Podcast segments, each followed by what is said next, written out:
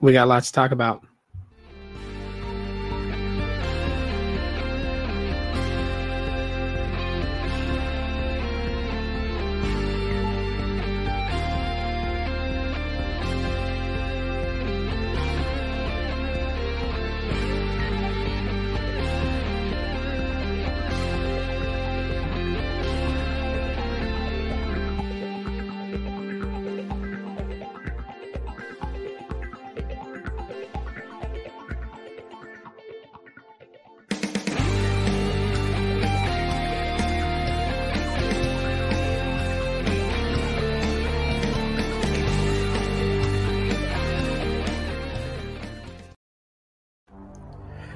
What's going on, everybody? Welcome back to a podcast episode. Yes, I'm going to talk about the OnePlus Nord N10 5G and just my final thoughts about it, using the phone, playing around with it. Uh, we're going to get into some Google I/O talk. Google I/O 2021 right around the corner, and I'm excited for it, and I hope you guys are too.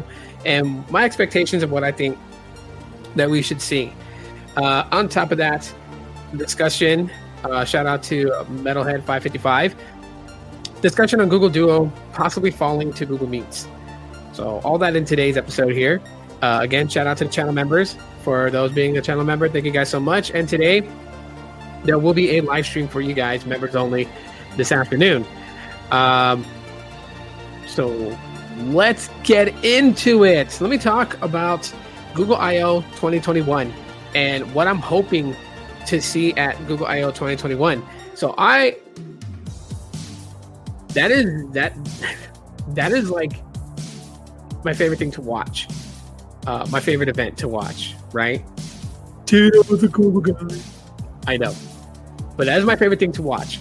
I like to see the advancements in AI, so I'm really like focused on that keynote when they start talking about it about how much further they've pushed AI, how much better it's gotten, and what else are they adding in to um, what's up tech for your needs? Uh, what else um, they're going to be adding into AI? Like, have they made any advancements in Google Duplex? Those are some of the things that I'm really interested in in hearing about at Google I/O 2021. Um, also, what new features are they bringing to you know Android and um, also the advancements just for everything else, like you know, we have the call hold feature, which you know will stay on the call and hold for you while you're holding for somebody else. And when that person comes back on, it will notify them that you're coming back on, and will notify you that it's a live rep on the on the call to get back on the phone. That is a very handy feature because a lot of people don't like dealing with waiting with that odd elevator music. What's up, Mario? What's going on, man? Appreciate you for being here. Um, people don't like that elevator music. It, it, it's absolutely annoying, even though most most call centers use that to try to keep the person calm while they're doing what they're doing. People hated that. So the hold for me feature with um, Android, really nice touch with AI, basically uh, being able to do these things for you. Duplex, um, AI being able to talk to people on your behalf and schedule appointments and things like that. That is a real nifty feature to have. So the advancements in AI is what I'm really, really looking forward to in Google I/O 2021. The fact that they may talk about the Pixel 5 is another thing that I'm very interested in. But because that it's been said that the Pixel 5 is only releasing in the United States, supposedly because of a chip shortage, and that it will also um, be releasing around August, the same time the Pixel 4a did.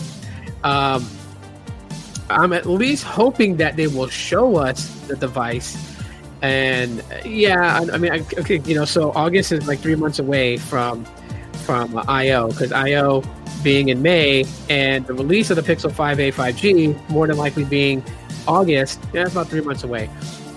But I mean, they can still give us a little snippet, a little sneak peek of the Pixel 5a, just for people to see. I, I couldn't find that photo. I'll try to find it so I can show you guys. Um, I'm pretty sure it's just a render. It's not like um an official color. But if they are making a crimson red color for the Pixel 5a, that's an interesting color to go with from what we've had in the past. We've had the blues, we had green, we had a, a, a pinkish color, we had purplish. I think it's about high time for like a red one. I mean, at least I'm at least I'm going to say that it's about high time for a red one. But I I wouldn't mind them showing the Pixel 5a. That would actually be pretty nice to see at Google I/O 2021. And also on that that note, I would love to see these uh, Pixel Buds A. Um, of course, more rumors coming out for the Pixel Buds A talking about that it's not going to have the swipe gestures. So I guess the buds themselves, the little Mentos buds, are not going to be touch sensitive, which I think it's a stupid move for them to do that. I don't know why. Um, they could have easily just uh, fixed the antenna issue that caused for major um, major disconnections with the Pixel Buds. I mean, I still have my Pixel Buds. They still suffer that dreaded head movement. It loses connection. It's very annoying at times. Uh, sometimes these things will work with just flawlessly, but I mean, it just I don't know. I guess I guess you have to sweet talk it. You have to talk nice to it and pet it and all kinds of other stuff to get it to do what you want it to do. Otherwise, you're just going to be like plagued with issues. Uh, Pixel A is a good thing that uh, Google came up with. It is likely going back to the Nexus days, a very affordable price with 80 to 90% of the features of the flagships. Oh, I mean, so like the only thing that differentiates the Pixel A series from the Nexus line is that Nexus was Google's partnership with other OEMs to build the hardware. That's really all of what it was. Um, so they wanted to showcase the next version of Android. They would go to Samsung and they would go to LG and say, "Hey, build us a phone. We're going to brand it Nexus, and we're going to put the latest version of Android in its release." That's really all that it was. Um, initially, the true essence of the Nexus brand was actually for developers to develop Android applications and services for the latest version of Android. That's what they were doing on. They were using a Nexus phone, but it ended up catching up being like a brand that everyone really liked. And yeah, the Pixel A just brings you everything that the Pixel flagships has, more goal focused on features and software experience, but with a more affordable, a more affordable pricing as far as them scaling down on the material to build the phone and also certain features not being prevalent in it, like wireless charging and IP certification, water dust resistance, those types of things. And even the lack of a camera sensor, as we saw with the Pixel 4a versus the Pixel 5, which had a medium, which was the Pixel 4a 5G, that adopted the best of both worlds. So, I mean, yeah, I guess you could say that. But um, uh, with with the Pixel Buds A, I'm wondering like what what is the selling point of these things? I mean, did they use a better antenna for better connectivity? Because me personally, I could care less if I can connect my Pixel Buds to my Pixel 5 and be a football field length away from it. I don't need to be a football field length away from my smartphone. When I take out the trash to the dumpster, I'm not trying to listen to music and take the trash out to the to the dumpster and leave my phone in the house. I, I, I just I don't care for that. So if if it wasn't reliant on a, a uh, an antenna that can do long distance, I would care less. You know, as long as I can remain a good a good distance from it, you know, like I can leave my phone in my bedroom and be in my kitchen cooking dinner for the family and listen to music with my buds. But more than likely, most people carry their phones in their pocket anyway. So um, I'm just hoping that they correct the antenna issue with the Pixel Buds. Um, but sad that rumor says that the touchpad is not going to be on the Pixel Buds A. So, um, with that being said, that's another thing that I want to see at, at Google I/O with the Pixel Buds A announcing. I also want to see what they're doing as far as uh, as smart home inventions, smart home things like that. You know what I mean? Uh, smart speakers, maybe you know, uh, advancements in in like you know the the uh, doorbell cam.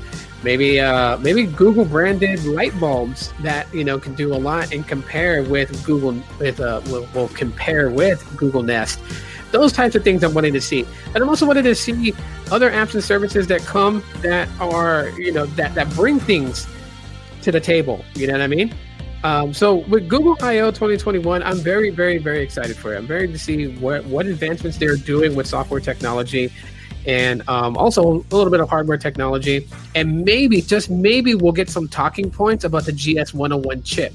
That's another big thing that I really want to see at Google I/O. I want them to talk about the GS101 chip. I also want to talk want them to talk about what modem they're going to be using with that chip, so that way we know kind of an insight of the Pixel 6, which is another thing that I hope that they kind of touch base with. They don't really have to show us the the product. They don't have to be like this is the Pixel 6 and da da da da. I know that's saved for the Made by Google event in October, but I would love to hear just a little bit more about the Pixel 6. And if there is a Pixel Fold, they would definitely want them to talk about the foldable technology that they're going to be using if they're going to adopt it as one of their lineups.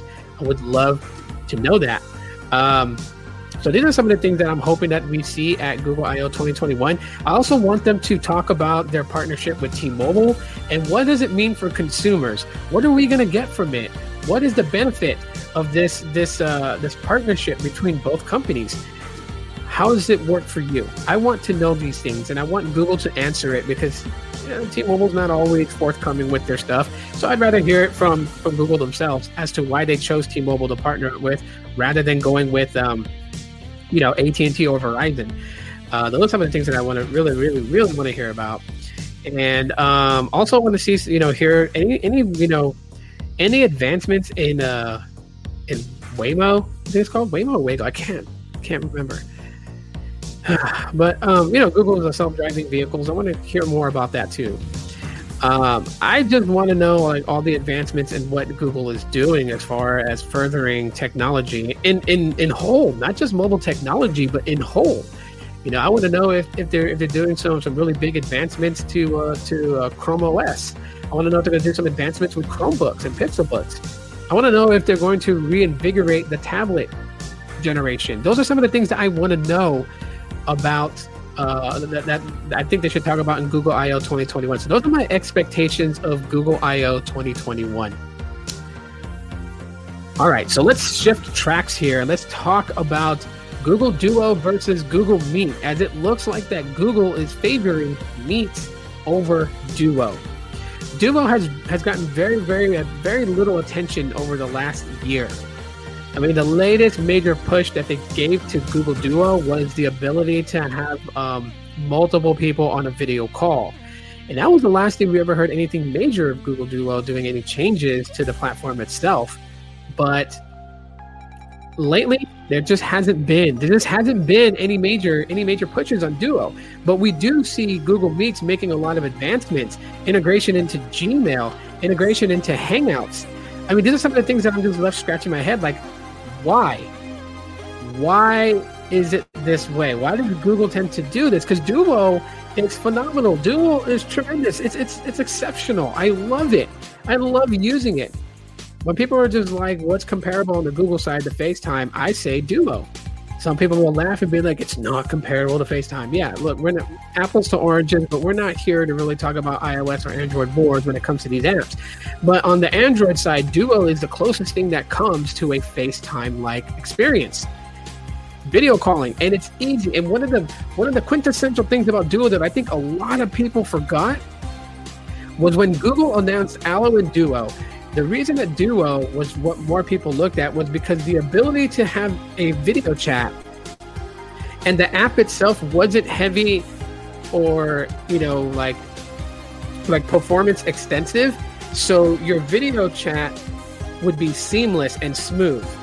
They were they touted that you can have a, a, a very you know near near considered near weak signal and still have a very clear video chat, right? So that was one of the things that I really, really, really loved about Duo and, and, and thought that this was going to be it. FaceTime is still better than Duo, especially in the States. Um, I guess so. You know, if, if you're an iOS person, then of course FaceTime is going to be better. But FaceTime is not on Android. So, it to be honest, it, it's not comparable in, in, any in any way or form. Um, Duo is comparable because you can use Duo on an iPhone and you can use it on an Android phone. And, and I have to say the experience is good. As a matter of fact, on my iPhone, I use Duo over FaceTime. Sorry to say that, but that's just me. That's me, right? That's my opinion.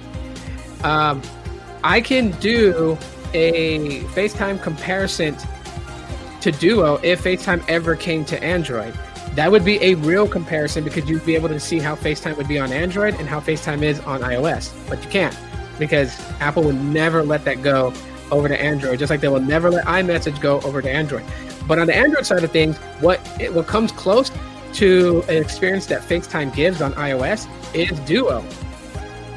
It's seamless.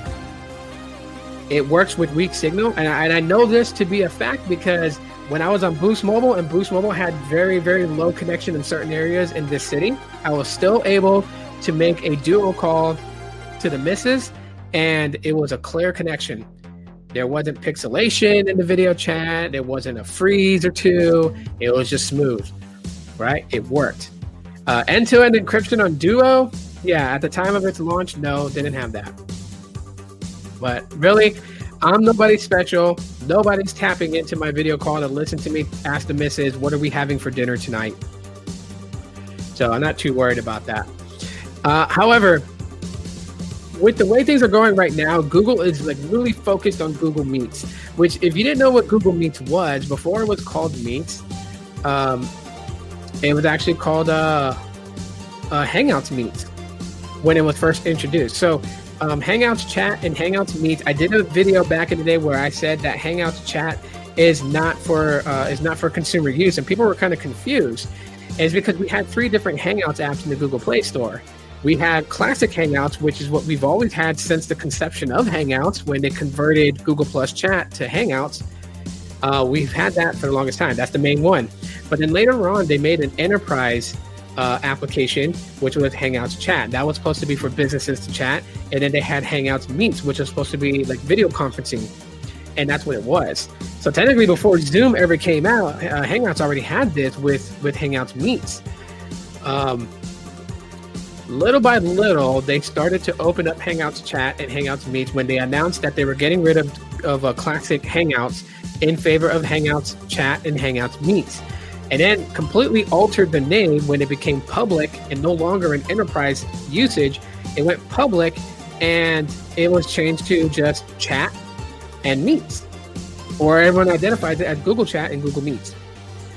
Um, Hangouts is still active today. It's bare bones. You can still use it to chat but your conversations have already been migrated over to Google Chat. So, uh, with that, you see Meets being integrated into Gmail. Uh, on Hangouts, you can still place a traditional Hangouts video call, but more than likely, when you try to, it suggests launching Google Meets. It tries to go that route. And then there are people who prefer Google Meets because it, it feels like Zoom. And to me, Duo is not to be like Zoom. It's not to be a group um, video, you know, hangout basically. Duo is supposed to be a video call. And they've opened it up to allow multiple people to be on the video call, but the true essence of Google Duo is supposed to be a video call. FaceTime is never, never developed to, to be a replacement to Zoom. It never has been. I mean, people are using it because of the multifunction of FaceTime, allowing you to group FaceTime people, but it was never made to be that. It was made to be a video call. Video calling was supposed to be the evolution of the phone call, um, but more people still tend to text over making a traditional phone call. And so video calling just didn't take up that void. But initially, that's what both Google and Apple were going with. They were like, okay, for years and years and years, we've had the telephone. And for years and years and years, we've had audio calls. That's all you heard was the person's voice. And so video calling was supposed to replace that. Not only do you hear the caller's voice, but now you can see them in a live video feed. So you can really see, you know, expressions. You can tell if somebody's mad. There was no longer being on the phone call saying, you know, to your to your significant other, "Oh, honey, why are you? Why do you sound so mad? You sound mad. Are you mad? Are you depressed? Are you sad?" No. Now, when you're on a video call, you can see them, so you can tell their mannerisms. The only way you, you would have to ask those questions is if they were mad at you and they turned off the video camera so you couldn't see them. Then, it, then it's all black. You can't see them.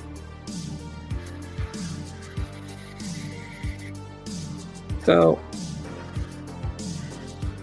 it is sad to see that Google does this thing called cannibalism.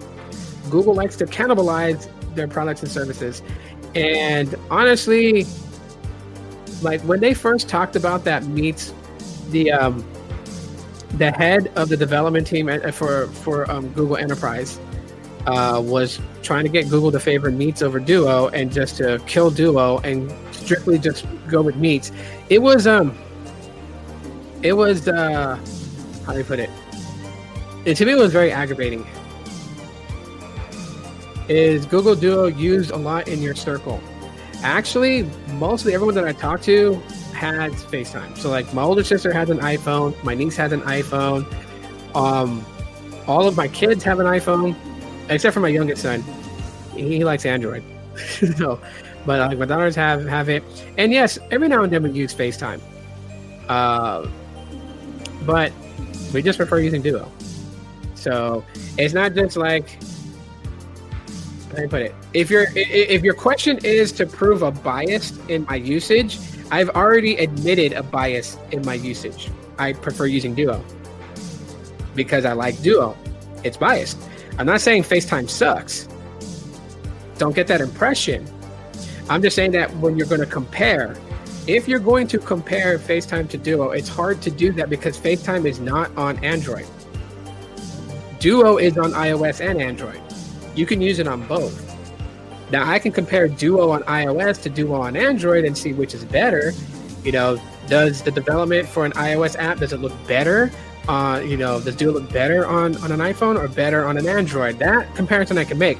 But to really compare Duo to FaceTime, can't do it because there's no FaceTime on Android to really kind of you know build that comparison. What up, Big John? What's going on? I enjoyed your live stream yesterday, man. It, it, was it was nice seeing you on the live and just openly talking with us. But thanks for being here, my friend. But um, yeah, but, but, but even if let's say Duo wasn't on iOS, my point is is that to have something because FaceTime is what a lot of people know of. FaceTime is talked about a lot. Even you're up here batting for FaceTime, and I'm not even downplaying FaceTime, and already you're batting for them. But um, FaceTime is well known. And so something that comes similar to FaceTime that's on Android is Duo. That's the point that I'm making. Google Meets is more like Zoom. So it's more video conferencing. That's its forte. Duo is video calling. So video calling first on Duo and conferencing secondary. On Meets, it's video conferencing and then video call secondary. So it's just weird how how, how Google's cannibalizing this. They should leave Duo as is.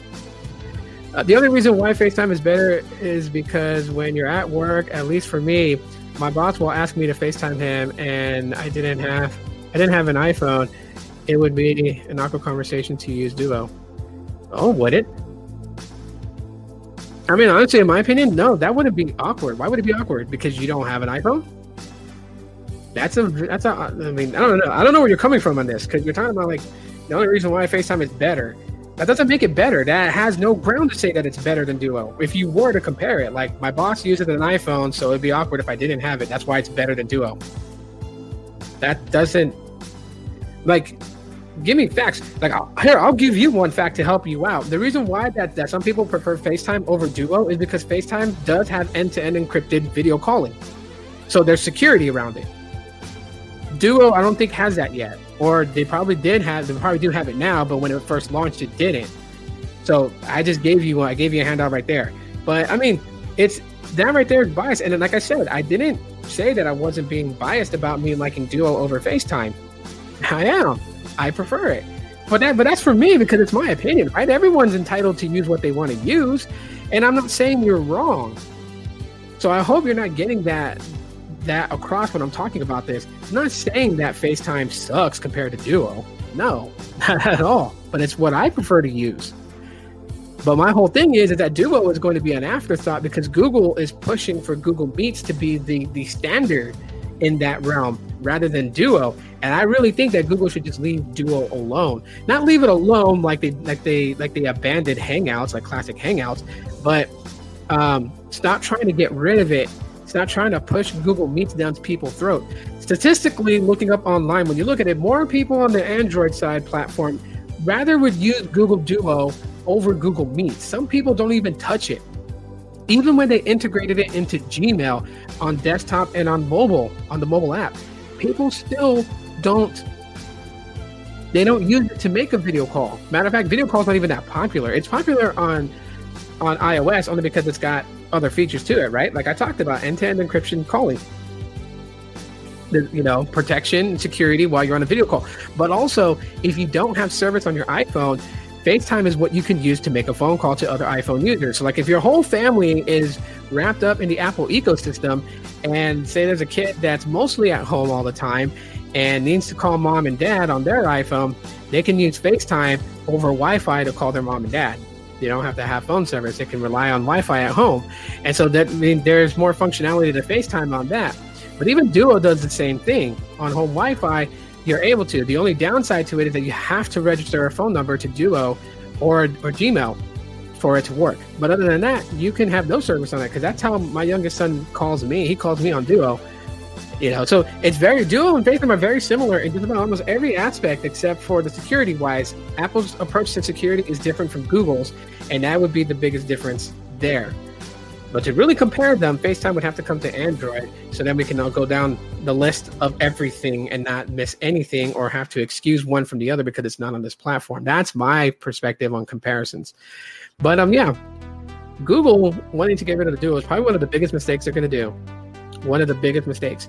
There hasn't been complaints about the user interface. Um, there hasn't been anything like that. How's the phone? I haven't got into that yet, Siova, and appreciate you for coming in, man. Appreciate you for being here this morning. Um, that's the last part of this podcast I'm going to talk about is uh, the OnePlus Nord N10 5G and my experience with it. I'll get into that. Uh, let me wrap up this whole thing with Meets versus Duo and Duo probably falling to Meets. So when Google, if Google kills this, and it joins the Google Graveyard. And if you guys would like to see the Google Graveyard, just go to killedbygoogle.com and you can see every headstone of every service, every app that Google has killed over the years. And if they kill Duo, this will be another one where I look at Google, at Google and pull my hair out and just curse every bit of name of them. And the reason why is because there was one app they killed that I really, really enjoyed, and that was Inbox by Gmail. I really enjoyed that app because that app was it it, it it just organized your emails for you. You didn't have to go in there and say, this is a bill, that's a spam, that's a this, that, and the third. It did it for you. And so if you didn't want to look at your bills, because sometimes, you know, we get our paychecks and we're happy that, you know, we got a little bit of overtime and we're looking at the amount that we got. We're like, yes, we don't want to open our emails and go, okay, this is what's going to take my money right away. Sometimes we want to wait a few hours and just hold on to our paycheck just for a couple of hours before we got to start paying bills. And so with Inbox, you didn't have to see your bills unless you wanted to. Because when you open Inbox, you can go through your main thread and go through all your emails there. And then when you're like, okay, let me see what I got to pay and whatever, then you would go into finances, the finance folder, which had all your emails about your bills, like this bill's due on this day, that bill's due on that day. It organized the, the, the shids out of your emails. And they took the idea of inbox and, and, merged it into gmail but they never took that feature and put it into gmail and therefore yeah when they killed it i was upset so if they killed duo i would absolutely be upset too because duo works for me i prefer using duo over meets and it's not for like you know the filters and stuff like that you can do quirky filters on duo also you can turn your head into a fish head or a dragon head or whatever. You can do fun stuff with it. It's got a little bit of fun to it, you know. But the main thing is it's video calling, and that's what entirely what they're trying to do. And I think Google is stupid for pushing meets because I don't want a Zoom-like experience on a, on a video call. I want like a personable video call experience, and Duo delivers that to me. All right, so the last thing we're going to talk about is the OnePlus Nord N10 5G, and I've been using this phone for a little bit of time right now, and I'm just going to tell you guys exactly what I think about it. Um, I gotta say this, okay? So it's actually pretty good. It's uh, I posted a video that there was a possible problem that I found some jank, some jitter, and stuff like that with scrolling, and um, luckily, after you know several people reaching out to me and you know doing some tests, it actually wasn't the phone; it was YouTube. It was YouTube that was glitching like that. So thankfully, it was YouTube and not OnePlus. So yeah, because I hate scrolling jitters, right? So I mean, before when I talked about the OnePlus Nord N10 5G, I talked about it having a Snapdragon 690. That's obviously not true. Um, you can see from CPU Z, it's a 750G. That is a chip that I had inside here. But you know, well, specs aside and everything like that, I have to say the experience is smooth. Okay. I see where people are coming from when they're saying this is the closest to a pixel experience you're going to get with, you know, using Oxygen OS. And Oxygen OS is very light.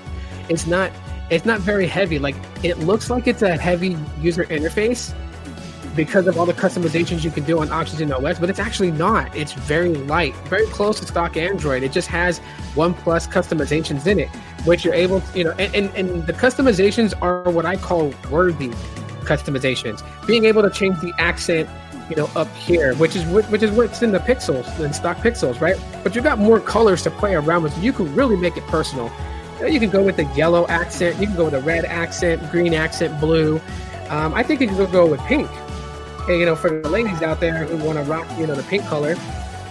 Um, yeah, so I mean, you can get in here and just start, you know, um, just start customizing it. You know, you can change your clock style. Um, you can, uh, let's see, but yeah, these are the colors that you could um, actually change the accents to. And yes, there is a pink. You can turn it pink for the ladies out there that would like that color or they got like a like a, a more uh, darker kind of like a purplish pink color. You got purple you got there's all kinds of colors. Hell let's just go red for now like red let's go yellow for now. Change it up a little bit. Um hit yes on that and now when i do the drop down it's yellow so customization is really good if you're one that really likes to make your phone personal for yourself Oxygen OS, you're gonna love that.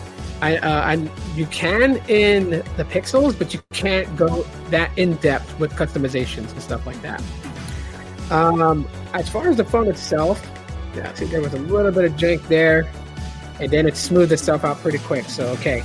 Oh, obviously this is not a flagship phone, so I don't expect it to be buttery smooth from jump. It's going to have a little bit of jitter in the very beginning of using it when it's been off for about a couple of hours but it'll it, it smooths itself out. So scrolling, see how smooth that is? That is smooth. I like that. Um, the display size is a nice size of, for watching movies and stuff like that. I've been watching a lot of media on this, um, and so yeah, I got to give it to them there. Uh, nice big display. Of course, good idea to go with the hole punch design. I am not a person that's going to nitpick notches, teardrop bubbles, and all kinds of crap. Okay, um, with a nice wallpaper, that hole punch is hidden. When I watch things on it, because it's a very it's a very tall display, so when you turn it in landscape, it's very wide. It doesn't bother me to have black bars on the side and watch in the middle. At least the the selfie cam is not interfering with looking at it. So um, display gets a big thumbs up in my book. Uh, build quality of this, okay? So this is a plastic foam, polycarbonate.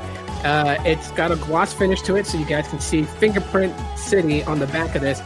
But I mean, I got microfiber cloths to wipe it down, everything like that. Um, of course, a protruding camera notch. See if I can get that shown there. Yeah, protruding camera notch up there. But that's where all smartphones are going these days, with uh, you know the quad sensor pickups. And yes, you do got uh, you, do, you do got those sensors on there. Um, would you recommend this phone over an iPhone? You're really on that iPhone thing, man. you know what? To be to tell you to tell you what right now, I would recommend this over an iPhone 10. I would recommend this over an iPhone 10s. I would recommend this over an iPhone 8. Now, if you're trying to go as far as to like recommend this over an iPhone 12, well, obviously, uh, no. Um, I wouldn't recommend it over an iPhone 12 or an iPhone 11. Uh, reason being is that the processing chip in those are much faster, much capable. Uh, this handles what I throw at it. It handles what I throw at it very well. But you're also talking about, you know, iOS versus Android too, which, you know, obviously there is subtle differences between iOS and its Unix-like um, development, and then Android on its Linux-like development, right? So those are some of the things you have to think about there. But um, over iPhone 7, 8, iPhone 10, iPhone 10s, yes, I would recommend this over it. I'd recommend it over it on, on several reasons. Okay, uh, band compatibility to networks. Obviously, it's going to have newer ones because it is a newer device. It's uh, it hasn't even been a year old yet. Um, of course, there are some things that you know it's not going to perform well on, which I'll get into in a little bit. But yeah, if you if you don't want to spend high price for for any of those, you can go with one of these. Uh, like I said, build quality, polycarbonate, plastic. It's got the quad camera set up on the back um, for what, what you can do with it. And I'll get into to photography because the photos that comes from this is actually it's actually decent. Okay, I am not a professional photographer, and nobody follows me on Instagram because they think I am a f- professional photographer. But if you can really calm yourself when you're taking a photo, you can get some good photos out of this phone. You really can achieve shots that you know you want to get out of it. Uh, portrait is actually pretty good. I think sometimes portrait can be a little bit over than what you want. Like if you want more of a natural bokeh effect, this this one kind of goes beyond that. Really emphasizes that bokeh effect, the foreground shot and the blurred background. So sometimes you may need to mess with that, um, especially in pro mode. And you do have a pro mode on it. So if you know what you're doing, messing with white balance, messing with ISOs and all that stuff, you can really get in there and make and get the shot that you want photo wise.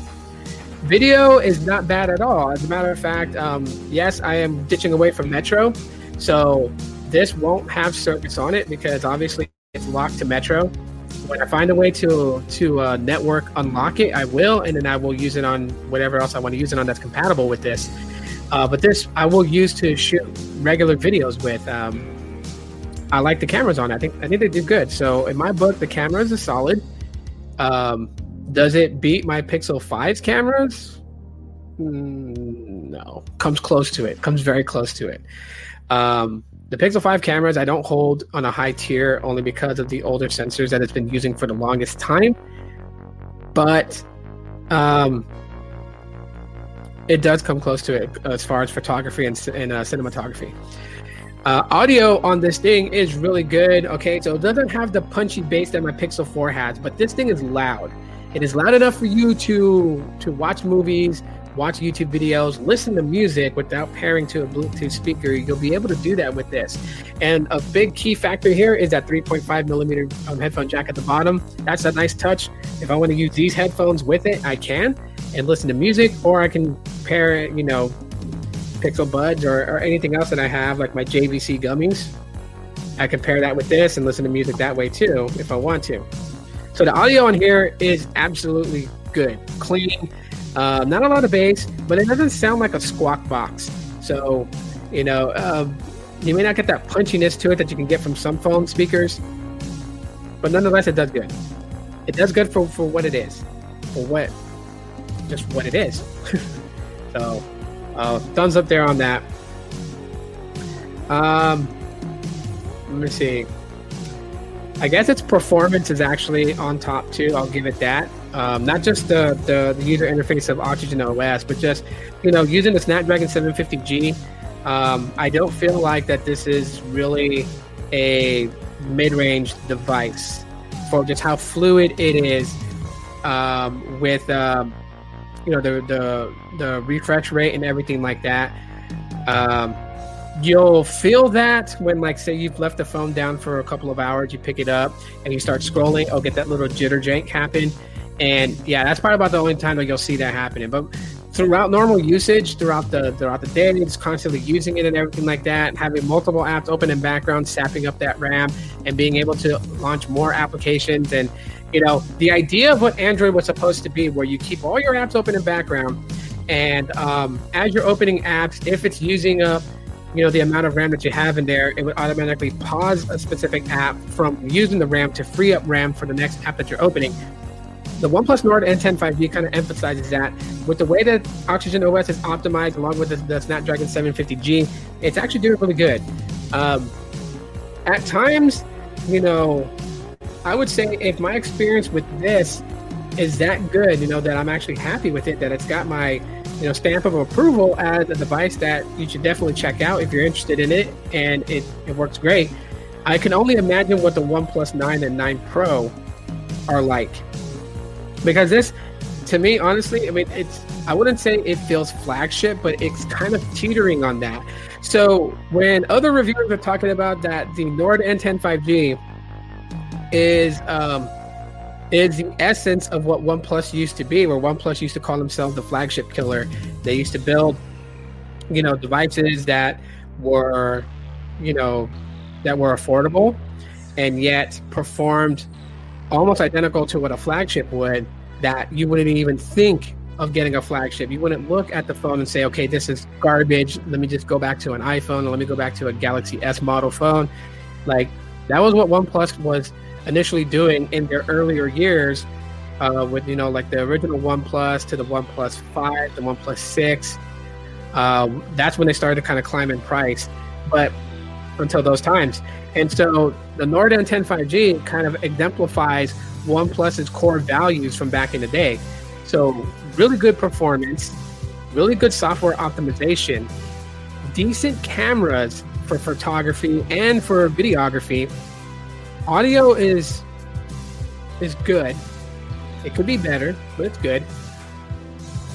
And um, yeah, the display, the refresh rate, and everything is is thumbs up. I totally dig it. Can only imagine if they stuck with Cyanogen rather than creating Oxygen OS. I mean, if they had Cyanogen on this still, whoo! I can only imagine because Cyanogen Mod was was a go-to uh, custom ROM for Android. So um, as far as the design and everything like that, ergonomically, it's comfortable in my hand. I have no issues, no finger cramps and stuff like that holding this thing. It's a very tall phone. It's not a very wide phone, so I'll give it that. Now, there are some things that I don't that I don't like about it. Um, the fact that it doesn't have dual SIM support. Okay, now not that I necessarily need dual SIM, but it's a nice option to have in case you've got to in case you need to do that, and this doesn't have it. Despite what certain websites list the specifications for it, it does not.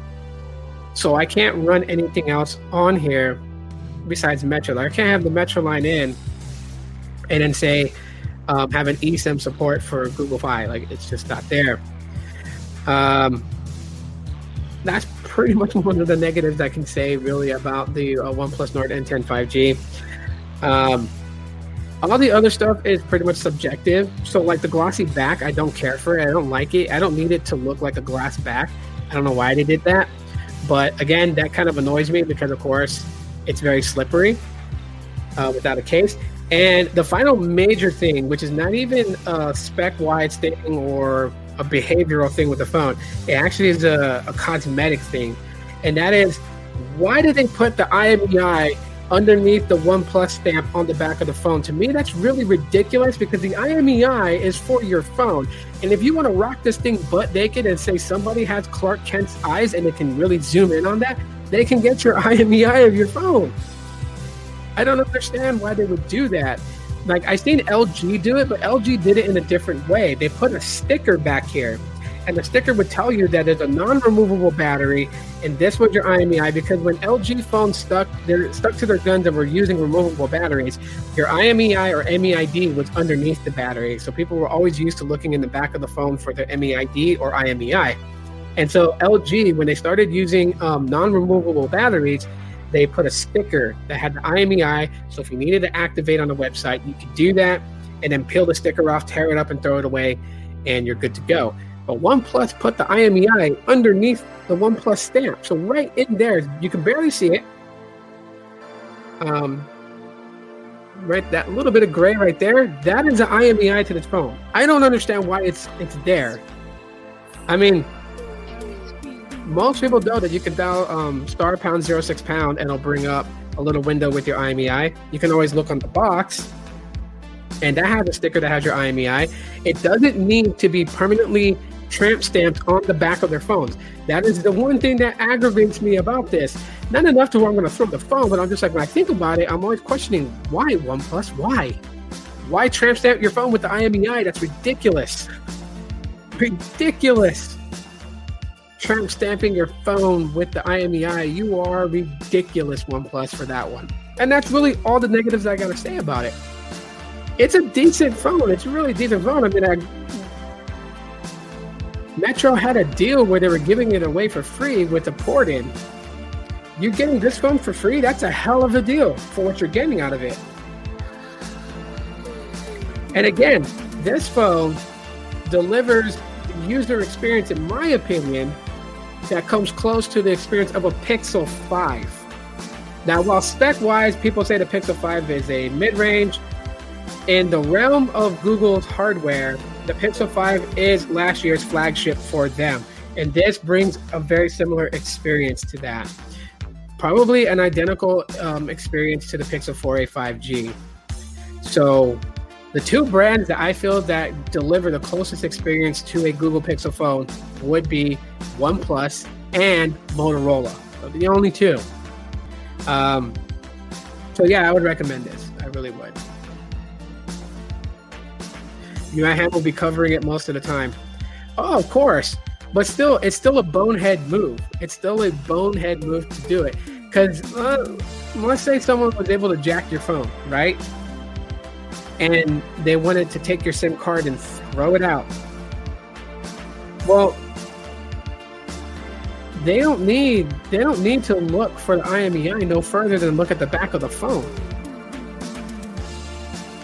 Right? So I mean, yeah, I mean there's you like theoretically it's still going to be kind of hard for someone to, to steal your phone because even if someone wants to come up and like read your IMEI and then go on Metro and do a phone swap on their account and plug your IMEI in and then try to do some BS and say like, oh, my phone was stolen I mean, obviously they can trace um, IMEI switches and stuff like that. I know this because I worked at a call center. If you had a Sprint account and you put a phone on your account that came from somebody else's account, I can trace the phone back to where it's been activated before. So yes, but the point is, is that it's still a bonehead move to put the IMEI on the back of the OnePlus Nord N10 5G. It shouldn't be there.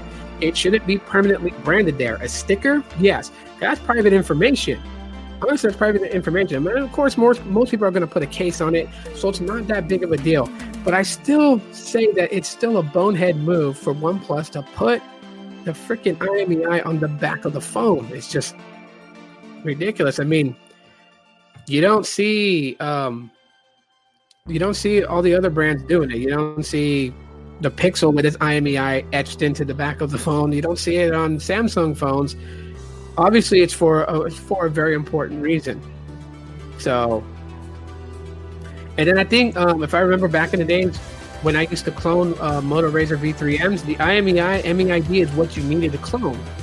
So if someone today still does that and they still clone phones, they just need that IMEI to, to actually clone it, and they can take another phone and clone that phone where basically throughout the system, when you get a text message on your phone, somebody else could be getting that text message on a OnePlus Nord N10 5G they have that they've cloned your IMEI to it. So it's going to receive connection. That's my point. But it's not, it's not, like I said, it's not that big of a deal where I'm going to tell people don't buy the OnePlus Nord N10 5G because the IMEI is branded on the back of the phone. No. I just find, it just to me, it, I nitpick at that. That's what annoys me. But that's me that is a, a, subjective thing. That's why I said earlier, it's a subjective thing because it, it bugs me. I mean, I bug everybody else, but it bugs me. Um, if I had to rate this phone, if I had to rate the Nord N10 5G, to be honest with everybody, I'm gonna say out of 10, this thing, this bad boy here, is an 8.5 out of 10, in my opinion. It's, it's always a good phone. If I had to buy another one, I would. I definitely would. Eh, I was doing speed tests with Google Fi, Mint, and T-Mobile Prepaid. Google Fi and Mint are deprioritized. Speeds were, were always higher on T-Mobile Prepaid on the third test I did. Awesome. And yeah, Jose can vouch for the clarity of the cameras because I live streamed on Facebook uh, with the OnePlus Nord N10 5G, and uh, it, was, it, was, it was really clear. It was really clear. It was nice. So definitely. Um, so I got about 10 minutes left here before we end the podcast. Open discussion right now. If you guys have any questions about the, the Nord N10, ask them. If I can answer them, I will answer them. But this is pretty much going to be like my coverage on it. Um, I do have a video vlog dropping later on. I just finished rendering it, so it's ready to upload. And it's talking about AT&T 5G in Phoenix. So OnePlus is worth picking up. Yeah, to me it is. I mean, I rated it at an 8.5, and I'm actually pretty picky because you guys know that I, I, like using Pixels. That is like my go-to devices to use. Not a Samsung fan, Um, so yeah, for me to actually give an 8.5 to the OnePlus Nord N10 5G, that's that's that's a lot. For me saying it, that's a lot.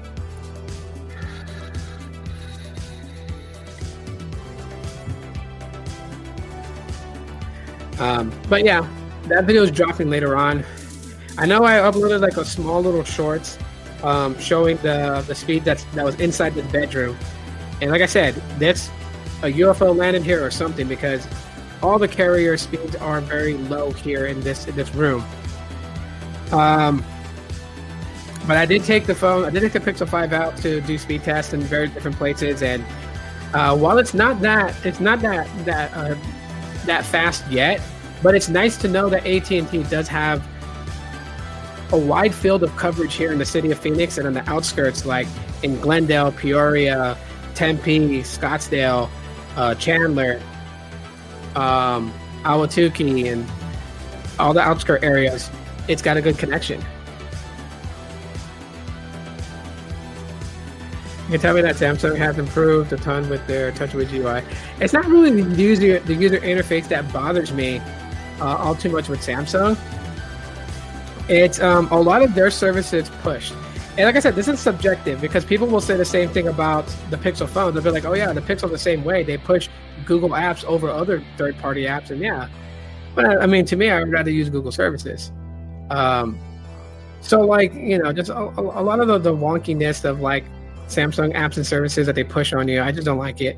I'm sure it's a good phone. Uh, I'm not going to take away anything from the Samsung Galaxy S series or the Note series. As a matter of fact, if I had no choice but to go with the Galaxy phone, it would be a Galaxy Note. I would rather go with that because that has a little bit more functionality to it than the regular smartphone does. So I would opt that if I had to. Uh, but to me personally, I just think um, I just got over the whole Samsung thing uh, about four years ago and I didn't want to go back to it. But they're good phones. I, I, I, will never take away from even back in the day, five years ago, when I had the um, the uh, what is it, the Galaxy J6. What's it again? Uh, the G6, yeah, or J6. But yeah, the J series phones that I had, they were really good. I liked them. So pretty solid. Um, yeah. So, anyways, um, that video for the AT&T 5G uh, speed tests and you know my thoughts on it. That video should come out in about an hour or two. That should be up. It's a vlog style. I decided to go vlog, so I didn't want to do like an intro, outro, like all that cliche shit. I didn't want to do that. So it just it's just like raw raw video with um, some some um, some uh, video samples in it too, so you guys can see the speed test that I was running to get an idea from various different places in Phoenix and show you guys the speeds there. Um, again, I'm going to say this because I know somebody is going to comment and say, wow, that's pretty crappy speeds. I said it in the video and I'll say it now on the podcast.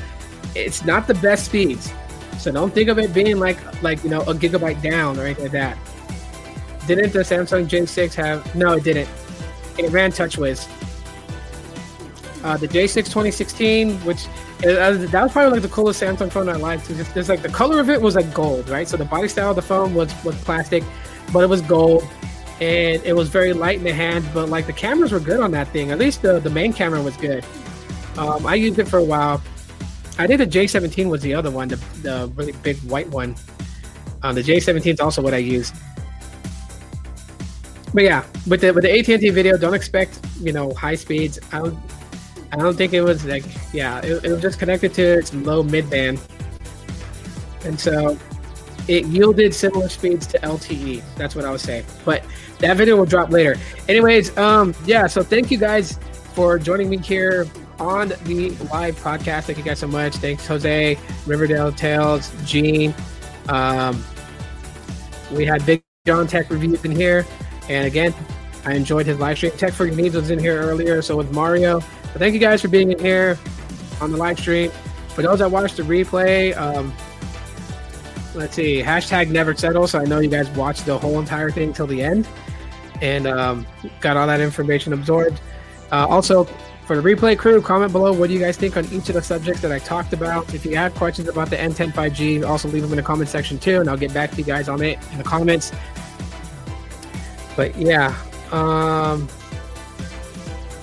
also, if you missed this morning's live stream where I talked about Mortal Kombat and um, you know Teenage Mutant Ninja Turtles Shredder's Revenge game coming soon, and Streets of Rage 4 uh, DLC coming out here soon, um, go check that out. I'll, I'll post it in the, in the um, I'll share the link and stuff on Twitter and on Telegram. If you're following me on Telegram, I'll put the link in the description. You guys can follow me on Telegram and chat with me there personally, and um, reach out to me there too as well. So um, I'll put that here in a little while. So check back later to see that link if you guys want to follow me on Telegram. But yeah, that's pretty much it. Um, I am done for now. Have a safe weekend, everybody. Be cool out there. Be safe. Love you guys very much. As always, peace. Allah.